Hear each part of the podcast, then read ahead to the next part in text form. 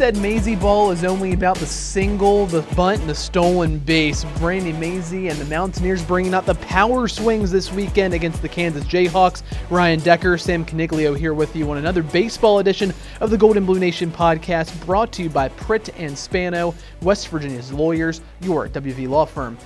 Com. Sam, WVU ends up taking this series on the road at Kansas, but certainly a series that became more interesting, a little bit more close than West Virginia would have liked going into it. But the story of this series, certainly the power swing of the Mountaineers, 10 home runs for WVU in the series. Yeah, that that adds more than 50% to their home run total. That's just they, they had 29 coming into this series and now they have 39 obviously yeah. if you if you passed first grade math.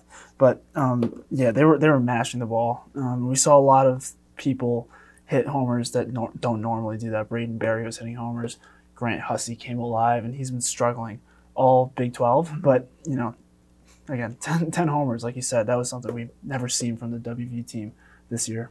Yeah, going into this series, the most home runs that West Virginia had hit in any one weekend series against one team was three. They did that three times this year, and they just completely obliterated that that mark of this season. Ten home runs on the weekend for WVU. They had just one in the series opener on Friday, which was a head scratcher for WVU. They lost that one seven three. Jacob Watters really struggled in that start. But West Virginia, they power passed Kansas on Saturday, 10 7 the final there. WVU hits four home runs in that game, and Grant Hussey, the West Virginia kid, hits two.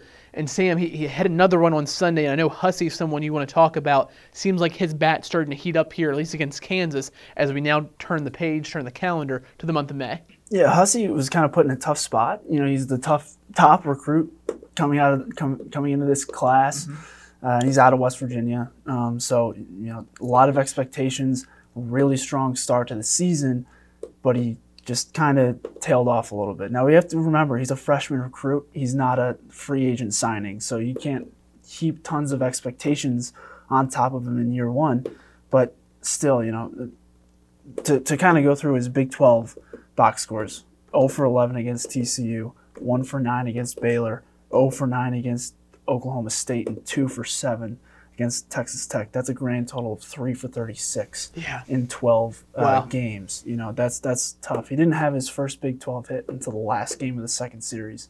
Um, and you remember, we, he struck out, what, seven times to start to start his yeah, career against in the Big 12 yeah. against TCU. This series, he was five for 12 with three homers. Um, and, and, a double in there as well. And a double in there as well. You know, he was in, and that still gets him to a team high nine homers. He still leads the league, or at least he does not lead the league uh, in homers. We'll get to that guy later, but leads the team, I should say, with nine homers, and uh, it was his first homer in almost a month and a half. At the same time, though, he leads the team in strikeouts. He's the perfect New York Yankee. Hits a lot of homers, strikes out a lot. Um, just the three true outcomes.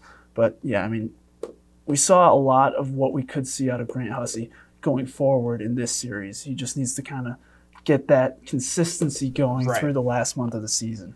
Grant Hussey now with some updated stats is now in the top 10 in the conference in home runs with 9 on the year. Of course, some of those stats will be updated as this day goes on because we're in the midst of a couple really exciting Big 12 series. We'll talk about those as we go here throughout this podcast. Of course, we're coming to you on Sunday, May 1st, just after WVU defeated Kansas 10 to 8 in the series finale on Sunday. And Sam, West Virginia, we were talking about the power stroke of Grant Hussey. Well, he, was part of the power performance on Sunday. He hits a home run on Sunday, the third of the series for him. Braden Berry hits two, Nathan Blasek hits one, McGuire Holbrook hits one. Five home runs on the day on Sunday for WVU. And that last one by Braden Berry, really important because the bullpen kind of faltered there at the end, gave, gives up a home run of their own to Kansas. And Kansas went from down by five to down by two with the tying run at the plate, but the long ball huge again Sunday. Yeah, and those three guys that you mentioned, Barry, Blasek, and Holbrook, have really showed out in the middle of the lineup. Holbrook's the cleanup guy. Barry went from the eight hitter to the five hitter, and well, Blasek was actually the five hitter today. Mm-hmm. But generally speaking, Barry's been in that five hole, and and Blasek uh, has been earning a spot in the starting lineup. I've been kind of an advocate of Blast and Nate Blasek all mm-hmm. season, but because he's been kind of a pinch hitter, doesn't didn't really have a spot in the lineup. He's come in as a DH. Holbrook's kind of taking that catcher's spot when Dane Leonard isn't. But yeah, Braden Berry of those three has really showed out. Um, he's batting over 300. Does he still? You, you, have the stats up. Does he still lead the team in uh, batting average? Braden Berry, 308 batting average right now for Braden Berry. Yeah, he's he's hitting the ball, and this past weekend he hit the hit the cover off the ball. Um, but yeah, just just an, an, unreal kind of diamond in the rough kind of guy they've had this year, yeah. Braden Berry. Yeah, Braden Berry's really provided a nice spark for this team, as has Nathan Blasek, who I, am 100% with you. Uh, probably should be in the starting lineup as much as possible, as much as he can be. He goes yard, and in fact, McGuire Holbrook, Nathan Blasek, and Braden Berry, they went back to back to back with two outs in the fifth inning to help WVU kind of get back into this game. They, they were down four to two at one point, and really did not look like things were going well that Sunday game was one of those games where at the start it looked like West Virginia was gonna gonna take control. Zach Bravo looked decent at the start. The offense was starting to hit, and then Kansas came back with four straight runs to take the lead. And you're like, is this game gonna get away from West Virginia? Is this gonna be another game like Friday where you just kind of scratch your head at the outcome? And then the top of the fifth inning happens. You're like, no, West Virginia's going to win this game. It's going to be okay. Uh, and that's kind of what happened in this game for WVU. Yeah, it was a little more comfortable than the scoreline kind of said. It was yeah. a two-run, ten to eight game for West Virginia, but yeah, the, the, they were they were blasting. Like you said, back to back to back home runs. That's the first time we've seen that all season. Probably didn't even probably haven't seen that in a few years. I didn't do that research. I'd be, I'd be interested to see when the last time a back to back to back home run uh, surge came. Yeah, that that was just a kind of shocking. You know, back to back, you can see that with Holbrook and Blasek. They're they're kind of home run hitters, but you know, throwing Braden Berry in there, who going into that at bat had two homers on the season, or no, that was no, he only had one homer on the season. Mm-hmm. That and then he ended up having three by the end of the day. Um, yeah, just just an interesting game. Uh, you, again, you kind of scratch. You did kind of end up scratching your head at the scoreline, um, the final result, but um, not because they were losing like Friday, just because you know it was ten to eight with a bunch of homers, five homers. Yeah, and certainly at the end of that game, it was one where Randy Mazey didn't want to have to go to his midseason stopper of the year watch list arm and Trey Braithwaite. You could tell he brought in Kevin Dowdell hoping to get a couple of outs there at the very end. And unfortunately, after the home run that Noah Short gave up, Dowdell wasn't able to get that last out. So you have to bring in Trey Braithwaite, who does, in the midst of this, get his sixth save of the year. So good for him. He pad the stat line a little bit. Only needed one pitch to do it to face one batter, but or it gets two pitches maybe to face one batter. But the nice thing for West Virginia is you had to bring him in, okay, but at least you did it in a situation where everyone gets to rest for the next six days as you ramp up to face a Texas team this coming weekend. We'll talk about that as we go along here. But uh, Sam, one of the things I wanted to talk about, you know, coming out of this series now, the current state of WVU. Following Friday's game, WVU had lost four of their last five. They've now come back to win two in a row, albeit against the worst team standings wise in the Big 12 conference in Kansas. Where do you kind of put West Virginia right now? They've kind of floated back to the mid of the pack in the Big 12 conference and some big conference contests looming here for, for the Mountaineers. Where do you kind of see WVU fitting into things as we stand here right now at the start of May? You know, it's kind of interesting. Uh, baseball teams these days are built for, they say in the majors, they say they're built for the 162. You know, they're built to score a ton of runs. Um, over a long span, and that's that's the same. Uh, right now on my computer, I have Oklahoma State and Texas playing, and those two teams are built to hit the ball far a lot, mm-hmm. and you know they're going to drop some games here and there, but WVU I think is built to win the individual baseball game. They're situational baseball, um, and and right now, like you said, they're kind of in the middle of the pack. They're I don't know what the score of Oklahoma State Kansas State is, but if Oklahoma or excuse me Oklahoma Kansas State, if Oklahoma loses that game, they're tied for fourth. You know that puts them in, the number four seed. That puts them mm-hmm. in the mm-hmm. top half of the league, albeit with a month to go before the Big 12 seed, uh, tournament. Um, and that means they could probably make a run in the tournament. Um, they still have to play the top the best team. I think they're the best team in, in, in the conference in Texas, even though they're sitting towards the bottom of the standings. Yeah. But they still have, but they can they can pull off wins against any team in, in this conference. They just have to prove it against Texas next weekend. And, and they, you're talking about being West Virginia. West Virginia. It's, it's an interesting case here. I was thinking of this earlier today. You know, football kind of operates in a vacuum where each outcome is really, really important. Each outcome really does tell you something about a team. It, it, maybe in the grand scheme of things, each outcome doesn't tell you a lot, but when you see it happen, you can take a lot from each individual outcome of a football season baseball is so different. You know, I, I know some people were uh, reacting maybe negatively to the midweek loss against Penn State. Of course, you don't want to lose that game, and it did bring an, end to an impressive streak for West Virginia, where, where it had been since what 2018. Yeah, that they had lost. That they last lost a midweek home game, an impressive streak there. Ironically, to Penn end. State as well. And, and it, again, it was against Penn State, but in in the whole totality of this season, that loss won't be a giant mark against West Virginia. Now, Friday's game, that game, if you want to look at it in a vacuum, that's not what you wanted to see out of West Virginia, where you do lose to a really bad Kansas team that you know is even worse uh, record-wise than Penn State is uh, in their in their own conference. So maybe if you're looking for one outcome to react to, I guess Friday is that reaction. But then West Virginia followed it up with two victories, albeit they, they weren't uh, d- dominant victories in some respects when you look at the final score line, but they were victories nonetheless.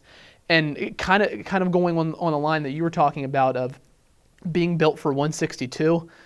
The, the name of the game in baseball is just to win each series, win two out of three, and, and you normally, you know, if you're talking Major League Baseball, you're in the postseason. If you win two out of three, if you're in college baseball, you win two out of three every weekend. You're probably in a good spot in your conference and you might be going to the NCAA tournament. That's where West Virginia is. That's where where they need to be. I think that's kind of where they are right now. Yeah. The the one question though I think coming out of this weekend is pitching.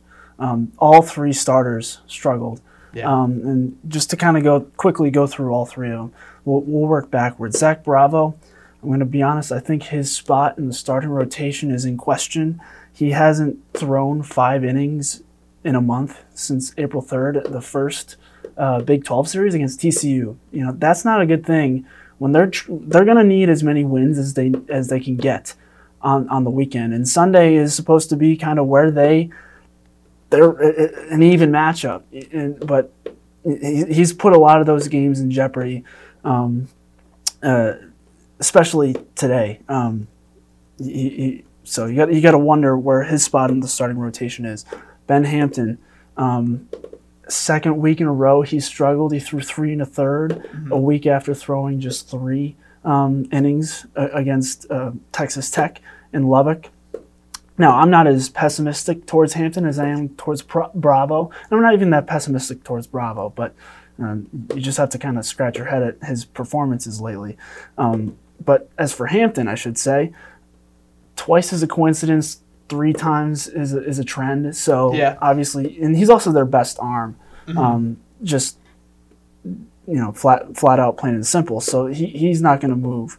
Um, and Jacob Watters struggled on Friday. Four innings pitched, seven hits, six runs. Um, and second week in a row, he's struggled. But again, we have to remember preseason All American, but a preseason All American closer. Yeah. He's been forced to stretch his arm out and for the most part, he's done a really good job doing that. But um, still, at times, that's probably going to catch up to him. Um, so, you know, you got to wonder about the starting rotation. I don't think he's Randy Mazey. He's going to make many changes, but um, maybe on Sunday. But you know, that they that needs to improve if they really want to compete in the Big 12. That that Sunday spot certainly in question. I think exiting the, this Kansas series I, at least my take going into this series was that for Zach Bravo, this was a perfect series for him, a perfect opportunity for him to get right both in the stat line and maybe mentally as well to kind of get right, get back in check heading into what will be a huge Texas series this coming weekend. That didn't happen, unfortunately. It once again was unable to make it out of the fourth inning. All three of these West Virginia starters did not make it past the fourth inning. Jacob Watters on Friday, four innings pitched, six runs allowed, 116 pitches. He was over 60 pitches through two innings, uh, was Jacob Watters. And, and it looks even worse when your counterpart, the Kansas starter, goes nine complete innings, only gives up three runs, and only, I guess, needs 127 pitches to do it, the, the Kansas starter, Haggerty, needed just 11 more pitches to get through five more innings of work on, on Friday. Now, granted, the West Virginia bullpen, for the most part, did a pretty good job the rest of this series, and Carlson Reed did actually a pretty good job there on Friday to not let that game go totally awry. He only gave up one run in four innings, only gave up three hits.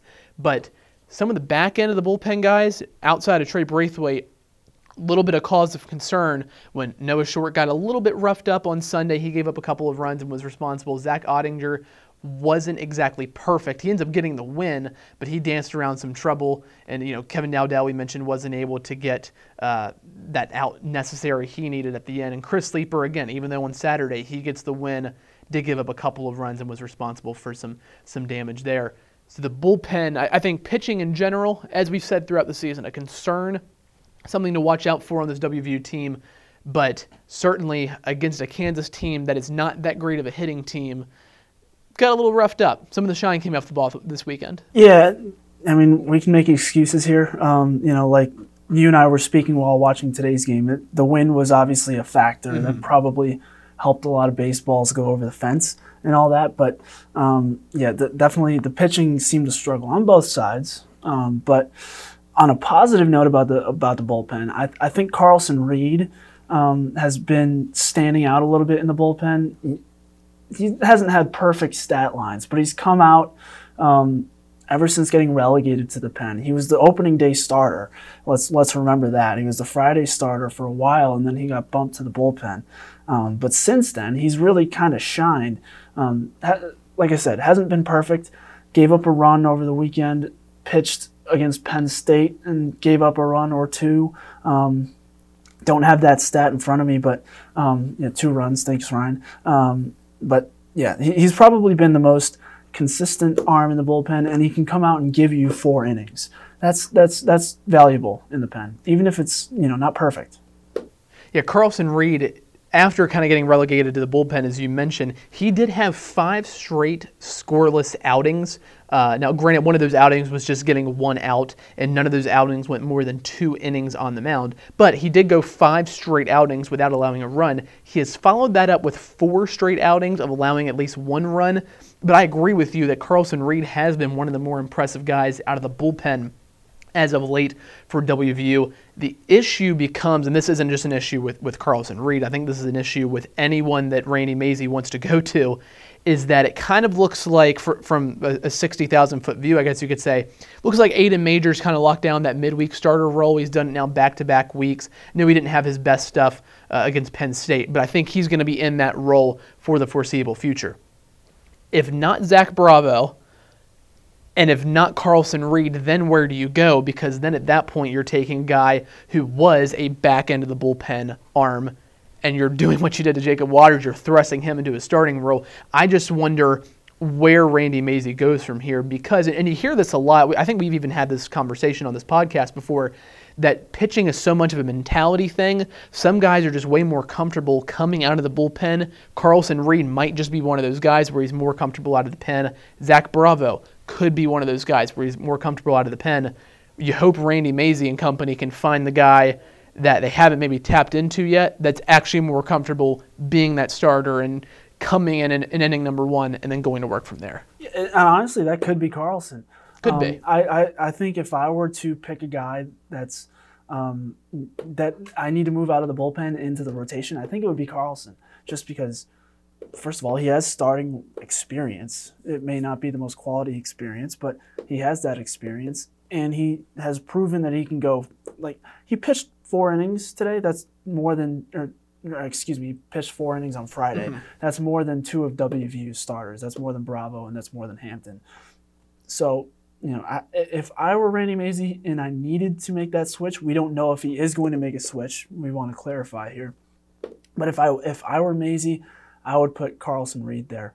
um, just because he has the ability to go four, he can go five innings, and he can strike a lot of guys out and hold teams to, you know, I, I would say th- if he were to start, give you six innings, three runs is a pro- probably a, a quality uh, guess. The other side of this coin, and not to go too far inside baseball on you here, if you're listening to the Gold and Blue Nation podcast, which of course we appreciate you listening to this podcast, is that maybe Randy Mazey, especially after this start for Zach Bravo, realizes that Bravo is an opener. He's not a starter, he's an opener, which you're seeing that trend throughout Major League Baseball. And you really saw that, I think, on Sunday, where the first time through the order, Zach Bravo was pretty solid. As soon as Kansas came around the second time, you could, they were all over his fastball, they were all over everything he had to offer the Kansas hitters. Maybe he's an opener if Zach can get you those nine outs, then you throw it into a bullpen game and you bring in a Carlson, who you hope can then can be kind of a long reliever, maybe at that point. You you give him nine outs, twelve outs, maybe. And then at that point, maybe it's a Trey Braithwaite, uh, Noah Short type game for you the rest of the way. That might be another option for Randy Mazey if you don't want to take Zach Bravo out of the starting rotation. You just kind of deem him an opener. Tell him, hey, I, I need you to get me nine outs. However you do it, I don't care. I just need you to get me nine outs and, and give us the chance to take an early lead. Yeah, I, I like that a lot actually. Um, now that you bring that up, um, and, and, there are there are a lot of quality arms in the bullpen. Let's let's not make mm-hmm. it seem like we're trashing um, the bullpen. I mean, Ottinger, he's probably good for a run and outing, but he pitched two and a third today. Noah Short is one of the best jam guys in the Big 12, I would say. Um, like you mentioned, he kind of struggled today. Um, and Chase Smith, the grad transfer from Pitt, uh, he, I've, I've never been nervous watching him step onto the mound. A nice side, sidearm guy. Um, and then, of course, Trey Braithwaite, who can grab a save in just two pitches. But um, yeah, so I, I do like that proposal. If you can save bullpen arms on Friday and Saturday to kind of give you a lot of reinforcement, then yeah, I, I think Zach Bravo being an opener would be a really good proposal. We'll see what happens when WVU faces Texas at home at Monongalia County Ballpark this coming weekend. That series getting underway on May 6th. Uh, believe it's May 6th. Yes, May 6th is that Friday. So, Sam, we, have talked a lot about pitching here so far on the Gold and Blue Nation podcast. Let's go, transition to the other side of the ball. And of course, it, it is Mazey ball after all. Stolen base notes here. Uh, Victor Scott up to 33 stolen bases on the season. That, of course, has extended his now program record. That's five past the previous record. Uh, so he's now 33 on the year. Austin Davis holding pack at 25 stolen bases this season. West Virginia as a team 135 stolen bases on the year. They will continue to be the number two team in the country going into next week. Yeah, and like like like we mentioned, you know, that's it's, it's kind of it's kind of slowed down a little bit in the Big 12, but this this weekend they added four more to their total. Um, so that's that means they're beating their program record by 20 at this point, if I'm getting my math mm-hmm. right. Again, when I mentioned before that they are built to win individual baseball games using situational baseball, that's pretty much it. You know, they're not going to blow you away with their power. They're just going to get extra bases the best way they know how, and that's just taking them.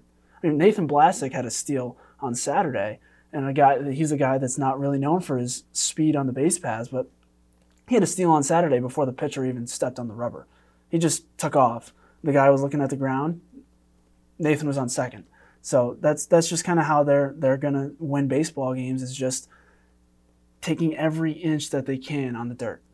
Having a Twilight Zone moment here because I'm looking at Sam Coniglio to my left in, in reality, and then I look back to my computer screen here in front of me, and who do I see in the corner of this web page on WVUSports.com? Sam Coniglio, of course, who had to start a Randy Mazey post-game press conference with that first question, by the way. So a little bit of a Twilight Zone type thing for me here on the podcast. But so Sam, as we kind of transition now, there was something that we mentioned last week on this podcast following uh, last weekend's series that I wanted to go back to because I mentioned a stat for Alek Manoah. And my the question was, would another solid year on the mound this year make him the WVU strikeout king in Major League Baseball? So of former Mountaineers in Major League Baseball. I wasn't sure of that answer, so of course I had to look it up. Right now, at this moment, Alek Manoah, sixth all time in WVU history in Major League Baseball in strikeouts uh, with 152 and counting. So Sam, I guess I'll pose this question to you and see if you can figure this out off off the fly here. He's on pace, Manoah is, for 187 strikeouts this season if he makes 30 starts. Nice round number for a starter. If he makes 30 starts, 187 strikeouts on the year. Where would that put him all time on the WVU list in the MLB for strikeouts? Wow. He's at sixth right now Uh, Are you talking about in, in- for a career? for a career. the yeah, season? for a Okay. career. Yes. And I can have that season number for you too, actually. But I, I mean, I would say number one. I mean, how many how many major league how many pitchers has WVU put in the in the major leagues? I feel like I'm going to get hammered for saying that, but So, well, so you're, you're not that far off, really, when you think about it. Alek Manoah currently sixth, and he's the last former WVU player to have a, at least 100 uh, strikeouts in, in Major League Baseball. John Means currently second with 308. 187 strikeouts this year for Manoah would surpass John Means for second. The great Steve Kline, uh, who pitched Ah. from 97 through 07 in the major leagues for a couple of different teams. Uh, he is the leader in the clubhouse with 493 strikeouts for WVU in a career. As long as Manoah passes 135 this season, which certainly at this point it looks like he will do, he will have the record for most strikeouts in a single season. that's that's astounding. And now I'm looking at the uh, list that you put out here, and I'm I, I mean I forgot about David Carpenter, Mm-hmm. who who played fairly recently, and well, who could remember Johnny Go Gos Gorsica? Who couldn't forget that guy? Of course, yeah. You know, from 1940 to 47. Yeah. Um, no, but uh, on a serious note, Alek, Alek, he just mowed down the Red Sox the other day. Pitched what seven innings of three hit baseball, Mm-hmm. shutout game. Uh, he, he's one of the best arms in the AL, maybe in, in all of the major leagues. I mean, right now, he- he's allowing what uh, less than a batter on base every inning. He's got a WHIP of like .88, uh, an ERA under under 2.0, well under 2.0. So, um, I mean, he's he's a Cy Young candidate early on. He's and I actually looked his odds. He's top 10 candidate for the AL Cy Young. There we that's, go. That's uh, that's astounding for a second year player, especially out of WVU. We haven't had Yeah. a, lot, a lot of guys like that in the majors. Well, and, and you got to think those odds for Alek Manoah would be even better if his teammate Kevin Gausman wasn't having a fantastic start to this season. Right. Uh, at least through I think seven innings today, he had not allowed a walk yet this season. Uh, to this point, he's you know four or five, m- maybe six starts into this year. So I mean, Kevin Gausman certainly I'd say the leader in the clubhouse for the AL Cy Young Award right now. But he's got his teammate in Alek Manoah who's hot on his heels for that early season award. It'll be interesting to see who gets the uh, AL Pitcher of the Month award whenever that comes out here in a, in a couple days for the month of April. But yeah, so, so that little stat on Alek Manoah right there, he could become WVU's second all-time leader or second place in the all-time strikeouts in Major League Baseball with a great season this year. And if he does have a really good season this year, he would have the most strikeouts in a single season. That number to beat 134, which John Means did last year. Uh, and actually, and actually, Alek Manoah had 127 last season. Those two were neck and neck the entire way. Neither of those guys really played a full season Right. either. So if Alek can just stay healthy and play well, then that's easy. That's easy money for him. Yeah, yeah. Alek Manoah didn't get called up till May last season. It was about this time last year that he got called up, and John missed. I think it was about six weeks with a shoulder injury last season. Of course, you know he's on the injured list for the rest of this season with uh, Tommy John surgery that he just had over, over the last week. So we hope John Means gets better, uh, certainly. For sure. But uh, yeah, so Alek Manoah moving up that WVU all-time leaderboard in, in the MLB. Great to see it. All right, so we, we've, we've teased this series enough. Let's get right into it, Sam. A big series coming up this weekend for WVU as they host Texas, the number 10 ranked Texas Longhorns, who currently are they still losing to They're Oklahoma losing State? ten to eight. Top of the ninth, two outs.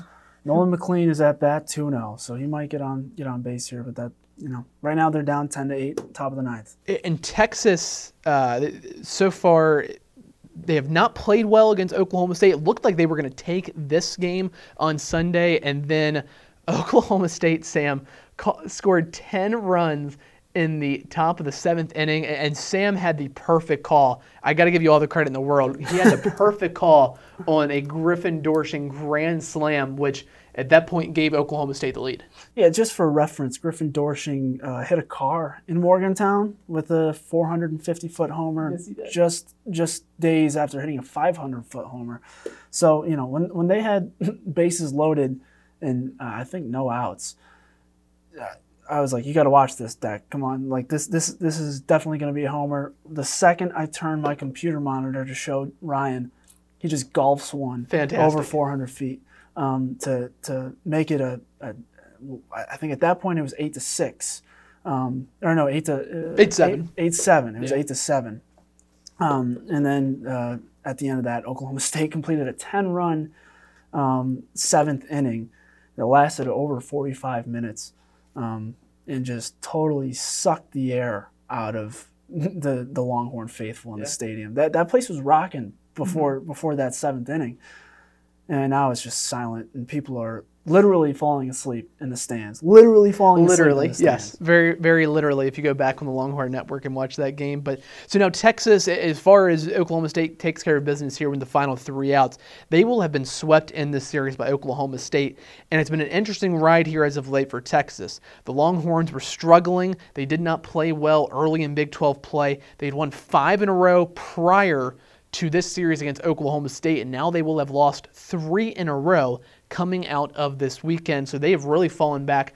in the Big 12 conference standings. They are currently sixth in the Big 12 conference. A loss in this game would drop them to nine and nine. The Longhorns on the year in conference play. The good news for Texas is that they've got a, four, a five-game cushion in the win column on Baylor, who is next in the Big 12 conference standings. So they do have some cushion there, and they would still be tied in the win column with Oklahoma and West Virginia as far as the standings go. But Texas going back and forth kind of this season and playing well versus not playing well at all.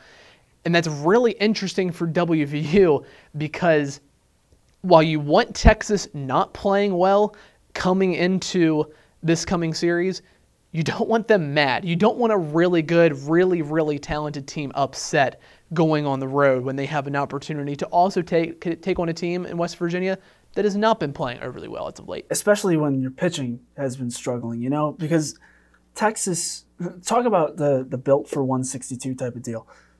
They nobody hits the ball like Texas does. They're leading the, the they lead the conference in batting average, they lead the conference in hits, and they lead the conference by a mile in homers. Um, now most of those come from the heavy bat of Ivan Melendez, um, but still n- nobody's hitting the ball like they do. And and if West Virginia is going to give them balls to hit like they did this past weekend to Kansas, things could could get out of hand pretty quickly. Obviously, the, the Texas has to pitch the ball over the plate to West Virginia as well, but um, I mean WVU needs to maximize their chance to win by keeping them off the base paths and keeping the ball inside the park. Texas, the only team in the Big 12 conference that has three different players Ivan Melendez, Trey Faltine, and uh, Murphy Stehly uh, in the top 10 in the conference in home runs. Melendez has 22 entering play today. I'm not sure if he has homered on Sunday, but he's at He 22. not. So, okay, so he's still at 22. Uh, Faltine is at 12, a little bit of a drop off there. And then Stehly also at 12 for Texas. So you've got 24 and that's what 46 home runs right there just between those three players wvu as a team got to 39 today uh, a little bit of a difference in how a lineup is constructed and that will never be more obvious more blatant than this coming weekend when texas and wvu get together Yeah, I mean, when you see Melendez uh, step into the box, he's he's just a menace. He's huge, um, and I'm not trying to like advocate for the Longhorns or anything. I'm just I'm just calling it like I see it. right He's he's a big dude and he mashes the ball. He's got a slugging percentage of over 900. His slugging percentage, I think I said this on last week's podcast, his slugging percentage is higher than most players' OPS, and uh, that's you know that's that's unreal. And, and it's only gotten higher this past week, despite the, the sweep. Just just having a guy like that, that means his OPS is over 900. That means he's almost good for a bag every single time he steps to the plate. So, like I said, keep them off the base paths and keep the ball inside the park. That's how you're going to have a chance against Texas. Ivan melendez his 903 slugging percentage coming into uh, sunday was more than 200 points better than jace jung for texas tech who is the second in, uh, who is second in the Big 12 Conference in slugging percentage. And Jace Jung, for those who maybe didn't catch the Texas Tech series against WVU earlier this season, is one of the better bats, one of the better players in the Big 12 Conference. So 200 points of separation between Ivan Melendez, who does stand, by the way, at six foot three, 225 pounds, and Jace Jung, who will be in, in one day a top 20 draft pick more than likely. And uh, Melendez very well could be too, because. Yeah um, if, if, for those at home that don't really know his story, to, in brief, uh, last season he was drafted in the 18th round by the Marlins, and he made the rare choice to say, you know what, I'm going to come back and improve my draft stock. And uh, so far, it's paid off. He's the best bat in the country, probably. You know, uh, he's he's top five in every single category.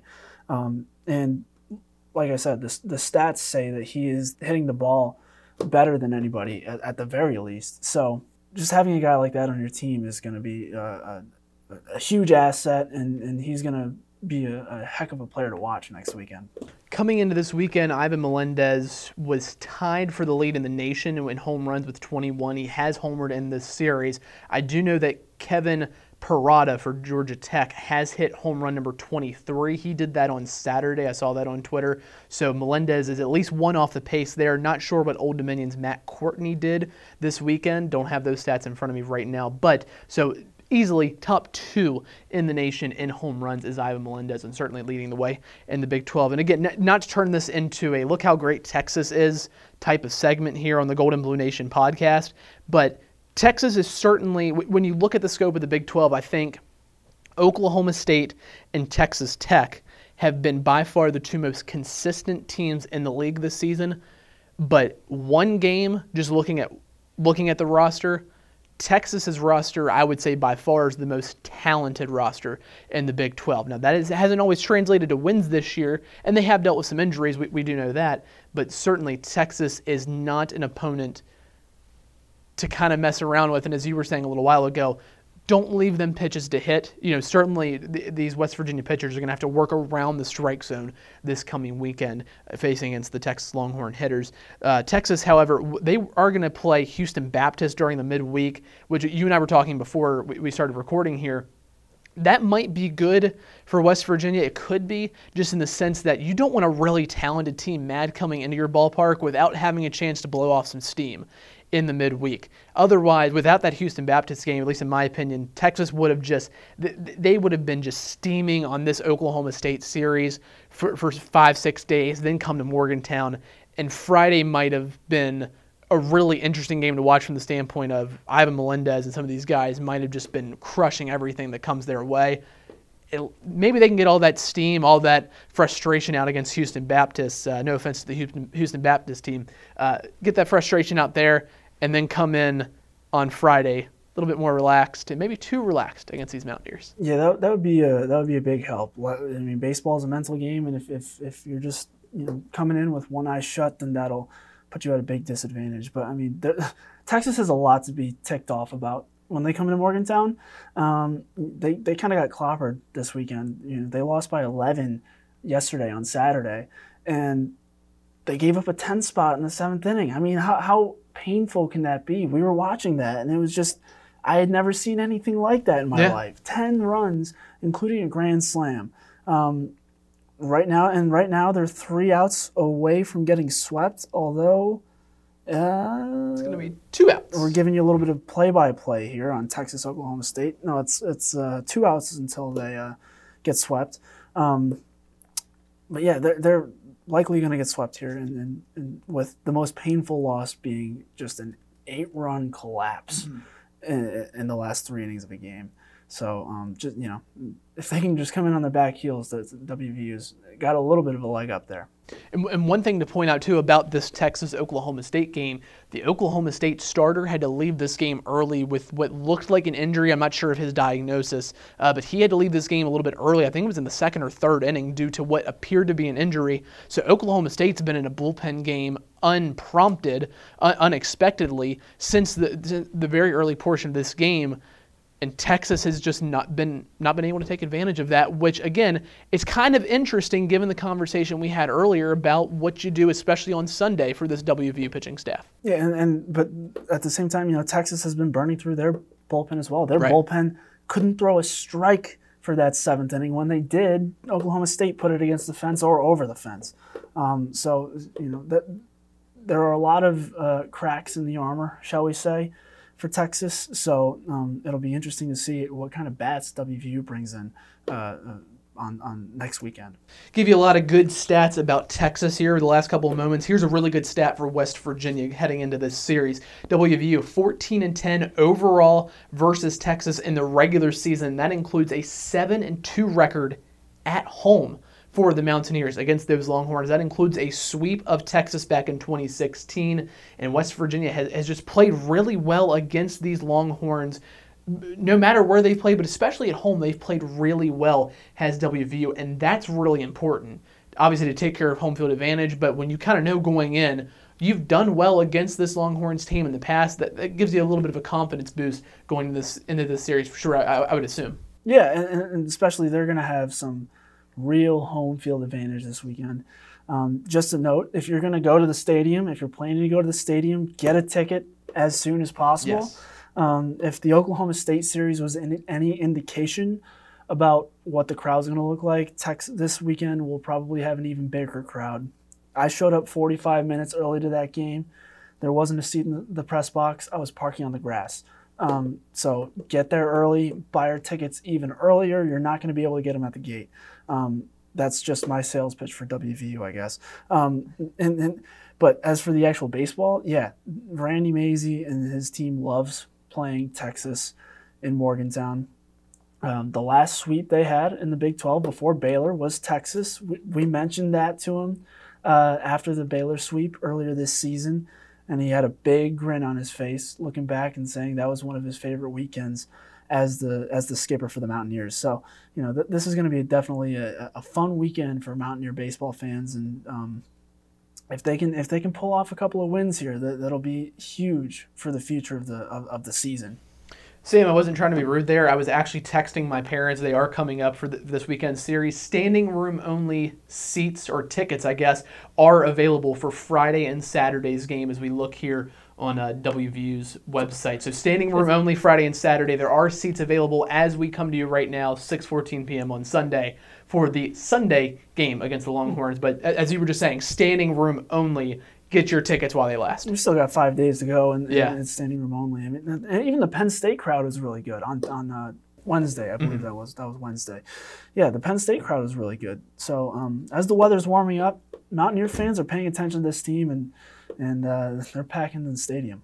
And just remember, you know, standing room tickets only five dollars a pop, and Sunday tickets range from three to seven dollars, and there are still seats available. So again, that's our pitch for WVU on, on behalf of the folks there for WVU. Come out to the ballpark, and you know, certainly it's it's a nice plus here that if you're listening to the Gold and Blue Nation podcast, you get this information before time runs out. That's why you listen to all of our podcasts here from Gold and Blue Nation. And of course, we'll be keeping you updated on WVU, the baseball team, all other teams throughout the spring on TV with daily Mountaineer Minutes on the website, goldandbluenation.com, and on the, always free Gold and Blue Nation app on your favorite Apple or Android devices. For Sam Coniglio, I'm Ryan Decker. This has been another edition of the Golden Blue Nation podcast brought to you by Pritt and Spano, West Virginia's lawyers, your WVLawFirm.com.